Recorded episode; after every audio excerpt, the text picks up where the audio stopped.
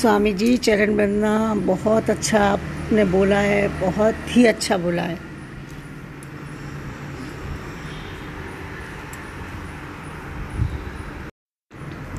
स्वामी जी, चरण बंदना बहुत अच्छा आपने बोला है, बहुत ही अच्छा बोला है।